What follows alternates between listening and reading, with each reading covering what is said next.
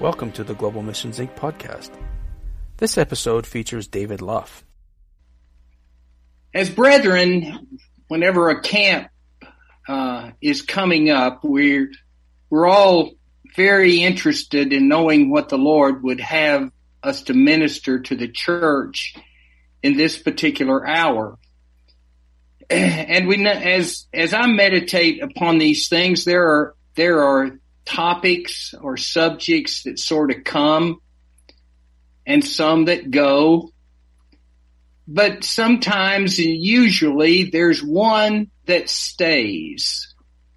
And after those that come and go, come and go, then the one that stays seems to be the one that the Lord has put his, his, his finger upon. you never know for sure uh, exactly how, if that's exactly what he wants. But I think about that scripture that says God is light and in him there is no darkness at all. So when God indicates, even if it is a mild indication, we shouldn't worry too much about it.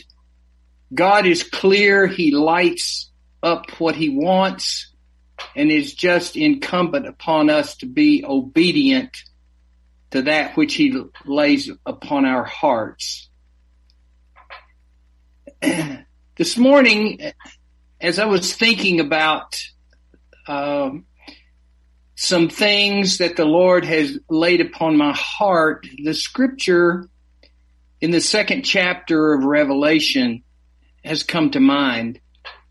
And it is where Jesus is writing to the seven churches and he's critiquing them. He's talking about those things which he is commending them for, and he's also talking about the things that he is re- rebuking them for. And as we look at that letter that he wrote to the church at Ephesus, he said the things that he commended were that he commended them for their labor, their patience in suffering, their resistance to evil, and their rejection of false false apostles. and then he said something else. He said, "But there's one thing that I have against you, and that is that you have left your first love." As I thought about that, I thought, what, what was the first love that he was talking about? And I think the, what he was saying is, is that the church who had begun so strongly and he commended them for the things that they had done well, but he said, there's one thing you have, you've grown cool, uh, that affection which you had for me in the beginning has waned. and he said, here's what I want you to do. I want you to, to come, to think about the way it was in the beginning and then contrast it with the way it is now and see what you think. And he said, if, you know, things are as I have indicated they are, I would have to, if you don't repent of those things, I'll have to remove your lampstand. And you know, a church without a lampstand is not going to be very effective. I don't think they had forgotten Christ. He had not, they, they certainly had remembered him and he was certainly an important part of their their thinking and their worship and their work. But there's something about time that we have to be careful of. it seems like it's part it has been part of Christian history for things to start out where there's there's a lot of warmth, there's a lot of of enthusiasm, there's a lot of of excitement. And certainly some of these things will naturally wane. But what Jesus is speaking of here is that energy, that source of power, that anointing that was there in the beginning had begun to wane. And he was pointing out that the, the criticality that that remained fervent and bright. We're a very privileged people. We have been privileged to receive great revelation over the years from the Lord. and I'll just mention just a few of those to bring them back to our remembrance. The coming together of the organic, multi-member, diverse body of Christ. He has revealed to us the structure of the church from the family all the way up through the universal church. He has revealed to us the order of headship and submission throughout the structure of the church. And he has restored to us the spiritual gifts and ministries given to individual members to be exercised for the edification of the body of Christ. and there are many more that we could rejoice over. All of these spiritual truths were revealed to us by the Spirit of Christ, the one who designed them and the one who energizes and activates them for us. If Jesus were to write us a letter now, I wonder, or I feel pretty certain that he would commend us for our faithfulness in the things that he has revealed to us, the, the, the structure, the operation, all of these things. I think he would commend the church for, for being faithful to hold on to those things. But I wonder, you know, with time, it is easy, it tends to be easy for us as Christians, and I'm not just saying this about about our church. I mean, I, I don't even know for sure. I just know that Jesus put these scriptures into the Bible for a reason. And I feel the reason is, is because there are things that we should be aware of, we should be conscious of, and we should be mindful of. But one thing that historically it seems like Christians have done down through Christian history is, is they can, the, they can become fixed on the orthodoxy and do the orthodoxy well, but gradually forget or undervalue the energy source that causes all those things to happen. The orthodoxy only comes and is only effective when, when the power source the energy source, the anointing itself, which is Jesus Christ, is there. And, and I guess that's the thing that I would kind of want us to think about this morning as we go forward is to, is to recognize again the criticality and the importance of Christ being at the center of everything.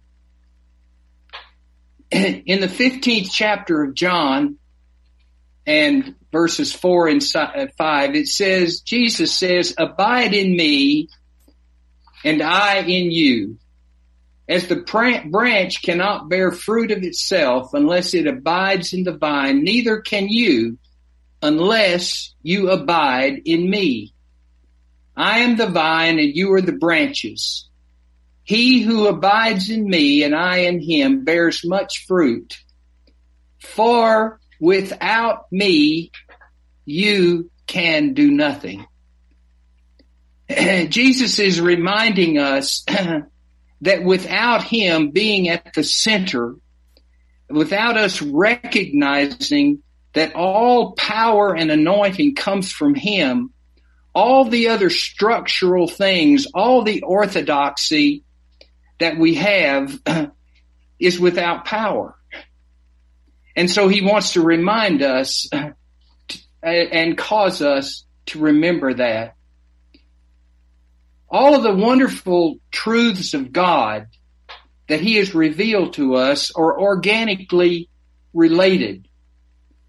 and Jesus is at the center of all the truths of God. They all radiate from Him. Everything that we have learned, all the revelation that we have been the beneficiaries of, they all, they are like the spokes of a wheel that come from a hub. They're all connected back to that single source, which is Jesus Christ himself. When Jesus asked the disciples, who do you say that I am? And this is from Luke chapter 9 and verse 20. Peter answered and said, the Christ of God. I don't know how we might answer that question. We would might think, well, he's the savior of the world. He's the one who came to deliver us from our sins. He's the one who came, who is coming to set up his eternal kingdom. A number of things we might say, but by the Spirit of God, it was revealed to Peter that central thing. He is that you are the Christ of God. You, you are the one that, that God has centered his affection. All of his plans and purposes are fixed upon Jesus Christ. God's center is Christ. God created everything, including especially mankind for the purpose of manifesting his glory. Now let's look at the following scriptures this morning that's, that are so beautiful in describing to us what the central plan and purpose of God is. And it's important for us to really know and, and and make sure that we remain continually aligned in an understanding of God's plan and purpose. The first passage is in the, the letter to the Colossians chapter 1 verses 18 through 20. And I'll give you just a minute if you don't mind. Just, just turn in your Bibles to that passage of scripture. I'm going to be reading from the New King James version. Colossians 1, 18 through 20. And he is the head of the body, the church, who is the beginning, the firstborn from the dead, that in all things he might have the preeminence. Another word for preeminence is supremacy. God has focused all of his plans and purpose on his son, Jesus Christ. For it pleased the Father that in him all the fullness of God should dwell. And by him to reconcile all things to himself. By him, whether things on earth or things in heaven, having made peace through the blood of his cross. You know, Jesus did, Jesus's work was not a come in and come out kind of thing. He didn't just come here, live his 33 years, become our savior and our redeemer, deliver us from our sins, and then go back to the Father. Although that, that he did, he left with us his essence, the Holy Spirit. He began something that will never end. This was not some sort of an in and out type situation to get us out of trouble. He was sent and he remains with us by virtue of his spirit, spirit to carry out the eternal purpose which he purposed according to his sovereign will before the foundations of the world were laid. Let's turn to Colossians chapter 3, verses 10 through 11. And have put on the new man who is renewed in knowledge according to the image of him who created him, where there is ne- ne- neither Greek nor Jew, circumcised nor uncircumcised, barbarian, Scythian, slave or free, Democrat or Republican, liberal or conservative, Canadian or American, African or Indian, the scripture could go on and pardon me for that, for that uh, bit of editing. But it ends with, but Christ is all and in all. I, I, I don't know how I wish that I had the words. The scripture words are, are, are good enough. If the Spirit can impress on us how wonderful this plan of God is and how we are all in it together. the last scripture that I want to read here is Ephesians chapter 1, 9 through 11 having made known to us the mystery of his will, according to his good pleasure, which he purposed in himself. You know, God didn't take counsel with anybody on this purpose or plan. This was, he did this according to his own sovereign will. He did not consult mankind in this at all. This was his plan and he's carrying out this plan exactly as he has planned it to be carried out.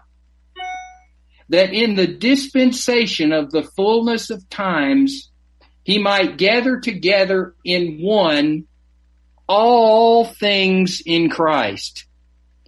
All things mean all things. There is nothing in what God has created that will not somehow find its consummation in his son, Jesus Christ. It just points out to us how critical our continued relationship with this person, Jesus Christ, is to everything we do. Whether it's in the physical, whether it's in the spiritual, whatever realm it is in, he is the center and he is here to stay. Both which are in heaven and which are on, earth in him. In him also we have obtained an inheritance, being predestined according to the purpose of him who works all things according to the counsel of his will. Praise God. Well, we can see from these passages of scripture that God absolutely has a central purpose.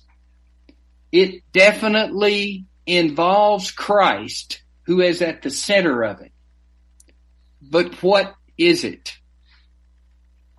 Well, let's turn to Romans, the eighth chapter.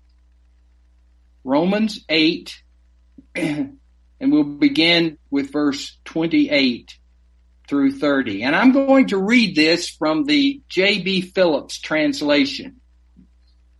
You can follow along, but I like the way he puts it.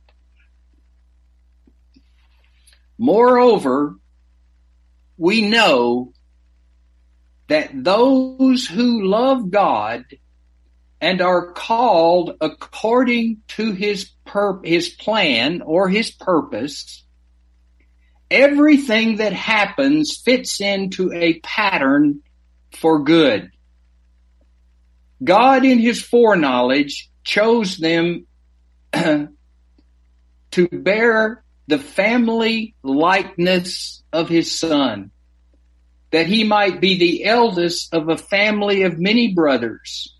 He chose them long ago, and when the time came, he called them, he made them righteous in his sight, and then lifted them to the splendor of life as his own sons. Now, first of all, let's break this scripture apart a piece at a time. It begins with saying, moreover, we know. Now, he is saying to us, if you don't know, you should know by now because of all the things I've explained before or that Paul had explained before in the book of Romans. He says, you know now. You have this background information. You don't have to doubt what's coming next because you know it to be true. For we know that to those who love God. So this, this passage of scripture is being directed to those who love God.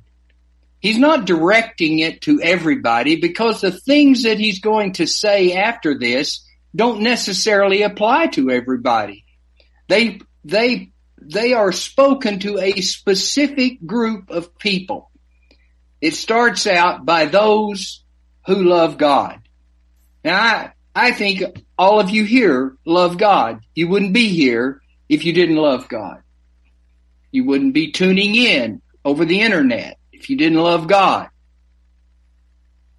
Who are called according to his plan. now we'll say a little bit more about that in a minute. But I also think that you probably wouldn't be here. You probably wouldn't make the effort to do the things you do in this, in this move of the spirit if somehow you didn't hear the call of God on your life. But he says after that, he says, for that group of people, that subset of my creation, he said, everything that happens fits into a pattern for good. So if you're in that group of people, there, everything that happens fits in to a pattern for good. He doesn't say everything that happens to you is good. Some things are good. Some things are not good. Some things happen to us that are, that maybe other people do things to us or, or horrible things happen or, or, or all kinds of difficulties may come our way. All of them are allowed by virtue of God's great permissive will, but he doesn't necessarily, he doesn't send bad things into our lives. But he doesn't, he said that all things, meaning whether good or bad, he said, because you love me and because I have called you according to my purpose, then everything that happens to you will fit in. I will fit it in. God will fit it in to a pattern for good for you. you know, I was thinking about kind of an illustration that I could use here, but I, I, I think about if you had a, a 500 or 1000 piece jigsaw puzzle, you dump it out on the table and then you, you turn it, turn all the pieces up, face up, and you just, without looking at the box, you pull one piece of the puzzle out. And someone asks you, okay, look at that piece of that puzzle and tell me what the picture, the full picture looks like. you would probably look at it and you'd say, well, I see a bunch of black and a little bit of brown. That's about it. I don't see, I certainly, I certainly don't see the picture. And that's kind of the way it is with the things that happen in our lives. We don't, we don't the things that come, sometimes good, sometimes bad, sometimes pretty serious, sometimes wonderful. We don't necessarily see how God is going to work that into a pattern for good, but he promises us, he said, moreover, you know, you know that this is, this is going to happen. This is what I will do. If you kept that piece of the puzzle out and you worked the whole rest of the puzzle, but you didn't put that piece in and you call someone in to look at your handiwork and said, what do you see? They say, well, I see a, a hole right in the middle of your puzzle. They wouldn't see the picture because that element, once it snapped into place, then you begin, you see the whole picture. God wants us to know because he's doing something with us and he is creating something with us.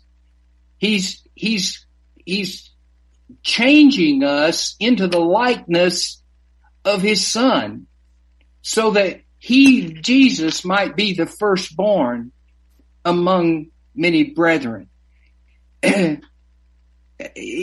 I'm not saying it's an easy thing to do, but sometimes if we remember that, then the things that come into our lives that we don't understand, that are hurtful or frustrating or difficult, we can say, Lord, we know that you are working all of these things into a pattern for good for us because we love you and are called according to your purpose.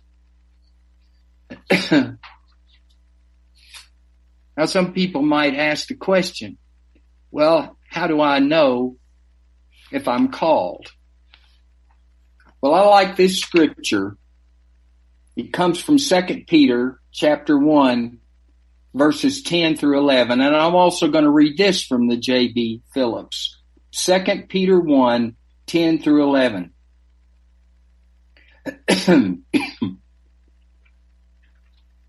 Set your minds then on endorsing by your conduct the fact that God has called you and chosen you.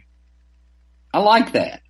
If you're, if, if you're wondering if you're called by God, if you've set your mind on endorsing by your conduct the fact that God has called you and chosen you, then I think you can be sure that you are chosen. It doesn't mean you won't make mistakes. It doesn't mean that you won't have setbacks in your life. It doesn't mean that everything will go perfectly forward. but if you are endeavoring by your conduct to live in such a way that demonstrate that God has called you and chosen you, then I think you can be pretty sure that you've been chosen. Excuse me. If you go along the lines that I have indicated above, there is no reason why you should stumble. And if you have lived the sort of life I have recommended, God will open wide to you the gates of the eternal kingdom of our Lord and Savior, Jesus Christ. so I think you should, we should take comfort in that, knowing that the the work, the things that God hath begun in us, he will complete it unto the day of Jesus Christ. This begs the question, how are we changed into his image and into his family likeness? Well, if we would be like Christ, we must study him. I want, I want us to think about that. The, the, there's not, for me, there's not a quick or easy answer to this that nothing you can just pop out in, in a few words. It's something that requires us to, to medit, meditate on. You know, Jesus told us, he says, come unto me, all ye that labor and are heavy laden, and I will give you rest. Take my yoke upon you and learn of me. This is the thing, I guess the, the bottom line of the thing that I want to leave with us this morning is the importance of, of studying, of examining, of learning of Jesus Christ. we can't make ourselves holy. No one has the power to do that. but Jesus has the power to change us and to transform us into the image of himself. There is no force outside of Christ that can accomplish that transformation in us. But Hebrews chapter 12 verse 2 says something that in, it really intrigues me. And I, and I, I think I like it from the NIV because it says it this way, that we must have our eyes fixed on Christ. The King James Version says looking unto Jesus, but that looking doesn't mean glancing at. It means fixing your eyes so that they are not diverted by other things. and that's what I think Jesus wants us to do when he says return to our first love. He's saying to us, fix your eyes on me, study me, learn of me, contemplate me, spend time with me, letting letting the word of God sink into us. We are, we can be transformed by virtue of association. I know that for years I've been a, a person, even, even in the ministry that has depended so much on process. You know, got to see exactly how everything fits together. It's got to be a scripture that goes step by step that leads us from one place to another. And I almost feel like as I was studying on this thing that I owe the church an apology for some of the, some of the things that I, even some of the things that I've ministered, except for the grace of God, uh, you know, I, I could get off the path.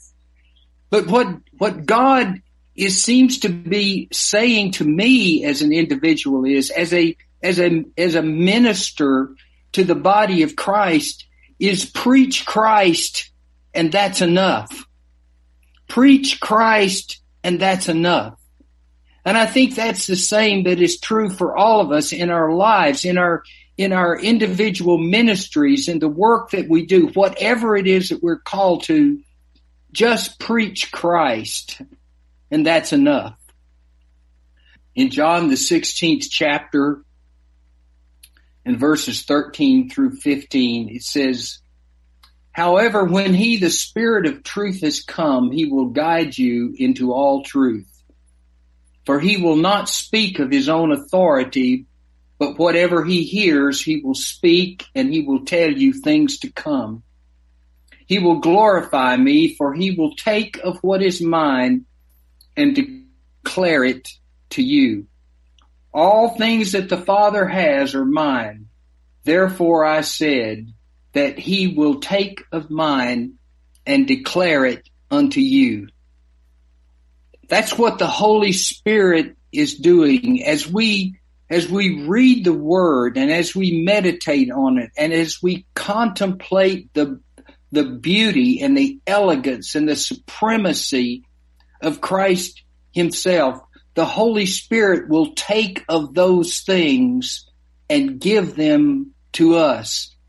I, I don't know how that works, but I have I have learned that it isn't, it isn't important for me to understand every technicality of how God does what he chooses to do.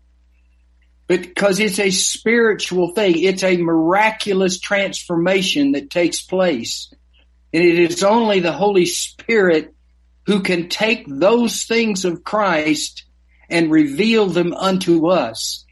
And I'm not talking about something like, you know, we can listen to beautiful Christian music and it sort of, it sort of settles the, the, the ruffled spirit. And, and we can hear arguments and we can hear, uh, we can hear information plied to us. Uh, th- these are things that influence us and they're not necessarily bad. They can be good. They can be helpful, but there is no substitute for the Holy Spirit impregnating us with the very life and essence of Christ. And only He can do that. We cannot make ourselves holy. We cannot come up with a list of do's and don'ts. We can't enter the day and say, today I will be like Jesus Christ. I will do everything. I've got this list of things, these list of attributes of His. I got them listed and now I'm going to go do them. We can't, that, that will never work. We will fail at that because we will be depending on our own strength, which is loaded with infirmities and we are bound to fail. But what we do is we must remain in the presence of Christ, allowing the Holy Spirit to impregnate us, to impart us with, with such a with such an anointing of life within us that we are transformed into his likeness. Not all at once. It won't happen overnight, but little by little we will be changed into his likeness. I'd like to close with two more scriptures, which I think are so important for us to understand. The first one is Second Corinthians, the third chapter and the 18th verse.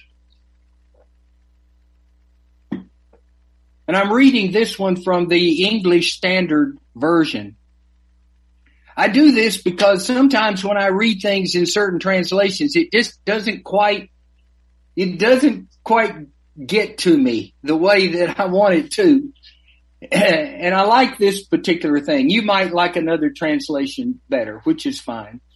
But it says, and we all with unveiled faces. He's referring to that, to, to that account in the Old Testament where where God had, had been on the mountain to receive the Ten Commandments and, and God had passed by in front of him. He, he put Moses in the cleft of the rock and said, you can't you can't see my face. But as he passed by, Moses got a glimpse of his back. And be even that glimpse of his back caused his face to shine so brightly that the children of Israel could not look upon it and he had to put a veil on his face. but today, thank God, that veil has been removed from our faces so that we can see him. And he no longer, he no longer hides his face from us, but he allows us to look into his face and, and, and see and receive of that glory which shines in the face of Christ. But now let's read on here. Beholding, or another word is contemplating, staring, gazing, having your eyes fixed on the very countenance and essence of Christ, contemplating the glory of the Lord. As we do this, it says we are being transformed into the same image from one degree of glory to another. Just for this comes from the Lord who is the Spirit. Oh, I just re- rejoice in the simplicity of this. This, this takes a tremendous load of worry and anxiety of progressing in our maturity in Christ. It says that we can look into his face. We can contemplate his glory. We can just appreciate him. We can love him. We can magnify him in our hearts. And the very association that we have with him will transform us from one degree of glory to another, even as by the Spirit of God. In Second Corinthians, and this is the last scripture I will quote, Second Corinthians chapter 4 verse 6, English Standard Version, for God who said, let light shine out of darkness at the creation. That's what he did. He just spoke light out of darkness. Has shown in our hearts to give light of the knowledge of the glory of God where in the face of Jesus Christ. Oh, hallelujah. What a wonderful provision God has made for us the simplicity of, of, of, what he has designed. He has designed that he would have a people who would be after the likeness, the family likeness of his son, Jesus Christ. And for those who love him and are called according to that purpose, then all the things that happen to us in our lives he will fit together in a plan for good to accomplish that very purpose. I did share a couple of the little stories, personal stories in closing. but I have one grandchild who who has taken up golf and he's pretty serious about it. He plays on a college golf team and he's a freshman. and one thing he does is he has all these YouTube videos that he watches about certain people that he wants to he he wants to be able to know the details of the swing exactly how they hold their hands exactly how far the club goes back, all of these kinds of things. And he is passionate about that. And if you want to get him talking, you just normally he's pretty quiet. But if you get him talking about that, he will tell you everything he's learning by watching these videos over and over again, studying how they, how they, how they swing the golf club. And he's gradually hopefully anyway, he's learning from those things and he's being able to re- reproduce those things in his own life. I have a granddaughter who is passionate about classical ballet. And when I go to into her bedroom in her home, I see these posters on the bulletin board and on the wall of some professional ballerina who is, is has been caught by photograph in some particular midair movement. And that's what she sees every night when the light goes off in her bedroom. She sees that. And that image is there and she carries it around in her mind, in her heart, because she wants to reproduce that. And for us as Christians, that's what we want to do.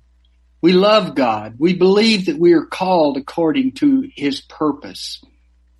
And that means he wants to change us, transform us into the very likeness of his son, Jesus. and the way that can happen to us is we spend time in his presence. We, there, there's no instant pudding in this. There is no quick fix in these things. It's so easy to become distracted by the things of the world, but saints of God, there is no substitute for that transformation that comes because we are spending time in the presence of God. If we don't do that, then we'll try to counterfeit the orthodoxy and it won't work. there will be no power in it. We must stay connected to the power source which is Jesus Christ, the Christ, the anointed one, the Son of God. If you would like more information about the moving of God's Spirit or resources for your spiritual life, please visit our website at www.globalmissionsinc.org.